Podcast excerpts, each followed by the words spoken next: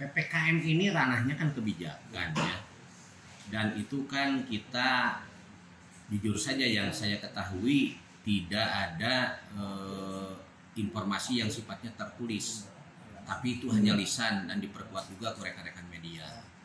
Ini saat ini akan menjadi bahan pertimbangan yang akan saya masukkan sebagai input pembahasan bagi eh, pimpinan di Forkopimda di forum atas apakah nanti setelah mendengarkan input dari kami di Satgas eh, pimpinan akan mengambil kebijakan seperti apa ya kita nanti tunggu.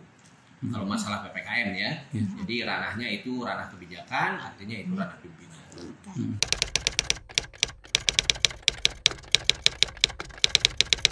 Saya pikir sebuah keniscayaan dan keharusan pengawasan pengendalian itu adalah menurut saya kunci. Ya, sekarang ini kan bukan 3M lagi, tetapi 5M. Nah, yang dua ini yang akan kita lebih dorong, yaitu apa? Apa itu Pak? Menghindari kerumunan dan mengurangi mobilitas. Nah, artinya untuk aspek mobilitas ini kita harus tekan semaksimal mungkin. Tapi dengan catatan, ya walaupun tidak ideal, aktivitas masyarakat dalam eh, apa istilahnya menjalani kehidupan tetap berjalan. Ya, eh, dia menjalani bermata pencarian itu tetap berjalan. Tetapi kan harus menyesuaikan dengan uh, situasi dan kondisi pandemi seperti ini. Jadi pengawasan pengendalian saya masih punya keyakinan itu yang tetap akan menjadi komitmen dan kebijakan pimpinan di kota. Kami sebagai eksekutor itu yang akan kita lakukan.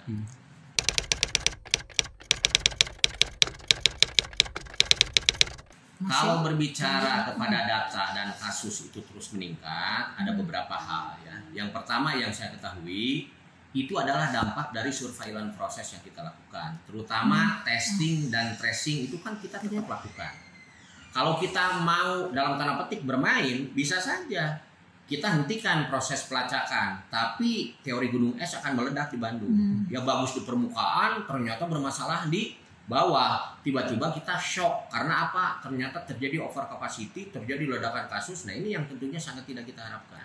Itu yang pertama. Kedua, berbicara masalah disiplin mudah diucapkan tidak mudah untuk dilakukan walaupun ini berdinamika dan banyak beragam alasan ya karena ini berbicara manusia manusia itu adalah makhluk yang bergerak ya makhluk sosial makhluk yang banyak sekali berbagai aspek kebutuhan yang harus dipenuhi nah inilah yang eh, yang kami lihat ya aspek disiplin ini dalam berbicara mobilitas yang masih perlu kita pikirkan. Kemarin alhamdulillah ada data yang mengembirakan misalnya ada evaluasi bahwa warga di Bandung itu relatif terbaik dalam disiplin masyarakat bermasker. Masker, ya alhamdulillah. Tetapi itu kan belum belum menjadi ukuran dan jaminan bahwa eh, itu akan menjadi selesai tentang masalah eh, pandemi atau kasus covid di kota Bandung.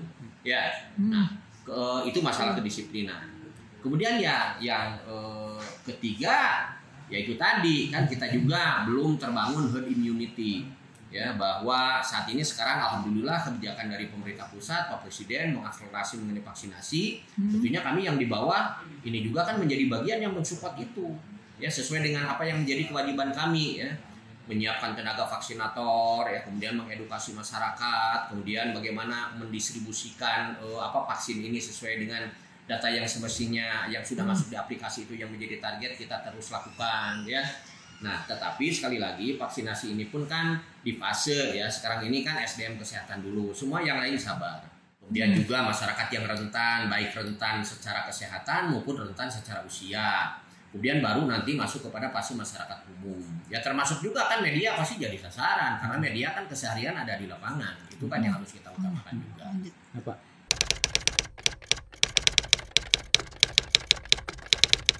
Eh, kalau berbicara vaksin, kita ini target itu sebetulnya ada 29.000 walaupun kemarin kita baru di eh, 23.866.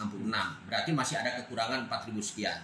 Nah, ini saya yakin sedang diupayakan oleh eh, DKK untuk bisa terpenuhi karena vaksin ini otoritasnya bukan di lokal, bukan di daerah tetapi adalah di pusat. Ya.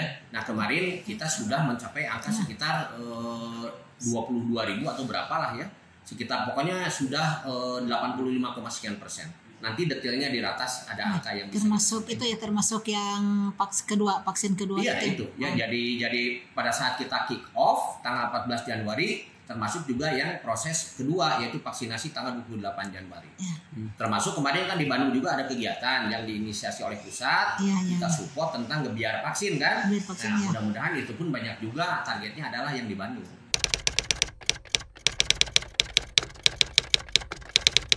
Kalau kita tentunya sebagai pelayan masyarakat harus banyak memberikan hal yang bersifat aura positif lah.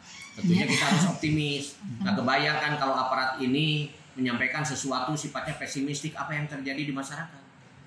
Nanti masyarakat bisa muncul ketidakpercayaan kepada pemerintah itu bahaya besar itu jangan sampai terjadi. Makanya kita sekuat mungkin semaksimal mungkin memang ini tidak mudah apalagi ini kan kebencanaan semacam ini saya sendiri mungkin baru mengalami ya. Tidak iya, mudah Pak. bahwa kita mencari formula yang terbaik, strategi yang Iya, terbaik. Dengan kondisi seperti ini, ya mudah-mudahan masyarakat bisa melihat secara objektif bahwa kami bekerja, masalah belum maksimal kami sadari. Ya,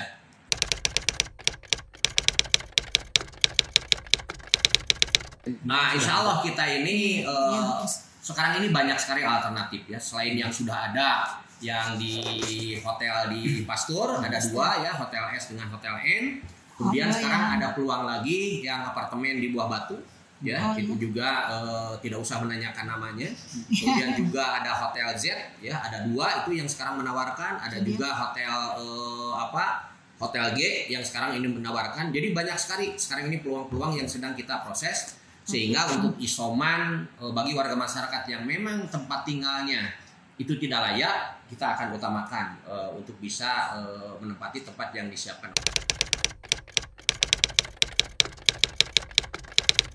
Ya selalu termakan isu ya Iya. seperti kemarin yang mohon maaf ya di wilayah Bandung Utara lah ya. Ya, Dago. Bandung Utara itu kan luas ya, saya tidak menyebutkan lokasi di mana, tapi Iya. faktanya kan termakan hal yang demikian. Jadi saya menghimbau lah kalau ada yang begini masyarakat itu mari berpikirnya berpikir eh, lebih komprehensif ya, lebih komprehensif bahwa ini untuk kepentingan semua bukan untuk kepentingan individu kelompok atau hanya untuk seolah-olah menyenangkan pemerintah tidak.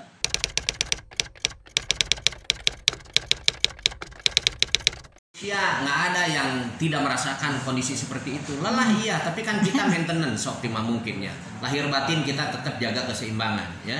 Saya fisik tiap hari saya berupaya minum vitamin, saya berolahraga rutin ya. Oh, iya. Kemudian saya membangun semangat spirit gitu kan. Ya kalau saya kelihatan loyo gimana rekan-rekan yang lain? Iya, Melihat semangat terus saya ya. loyo, yang lain bisa loyo.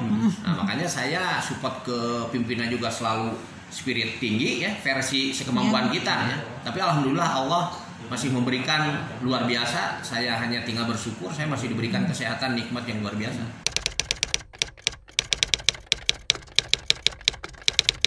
Ya khusus mah kita disiplin juga ya.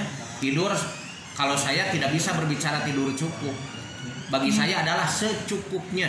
Jadi saat ada kemendadakan saya harus hadir, kemudian saya mau istirahat, masa saya mengedepankan istirahat? Ya gitu kan? Ya artinya bagi saya mah bukan tidur cukup, bagi saya nih secukupnya. Ya, Ya, sehat kalau ada kesempatan ya kita harus maksimalkan kita ini untuk beristirahat. Ya, Kemudian vitamin semampu mungkin saya harus eh, apa mengkonsumsi supaya ada kontribusi suplemen yang lebih Vitamin. baik ya sehingga Bapak. saya kan bisa dilihat keseharian minimal segar terus pak ke naon ketika Ke hari bangun Ya, minimal Bapak sehat kan. terus. loyo gitu kan gak kesel mah gitu kan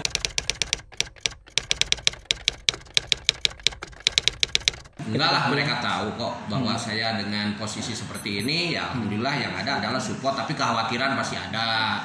Istri saya selalu mengingatkan ya Iya, hati-hati dan lain sebagainya.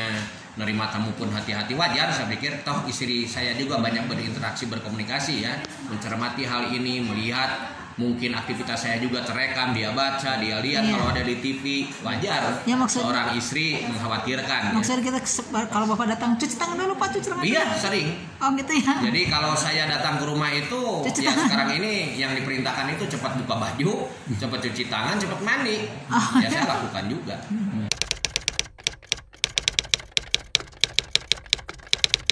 Kemarin Ada lah tapi tidak seperti dulu ya. Oh, Ya, ada. diantep ting mah piraku atuh. Kita juga harus ada keseimbangan ya. Iya. Oh, ke mana Ya. aja Pak refreshingnya Bapak? Ya paling ya cari makan lah. Oh, saya bukan Ya, nggak piknik cari- itu ke mana? Wah, mau piknik ke mana? bisa ke taman. Tapi minimal menyeimbangkan antara keseharian dengan Iyalah komunikasi dengan keluarga kan juga itu adalah kunci ya. Bagaimana kita saling menguatkan secara batin ya, menguatkan secara eh, fisik gitu kan. Eh, terbangunlah saling mendoakan, saling mendorong.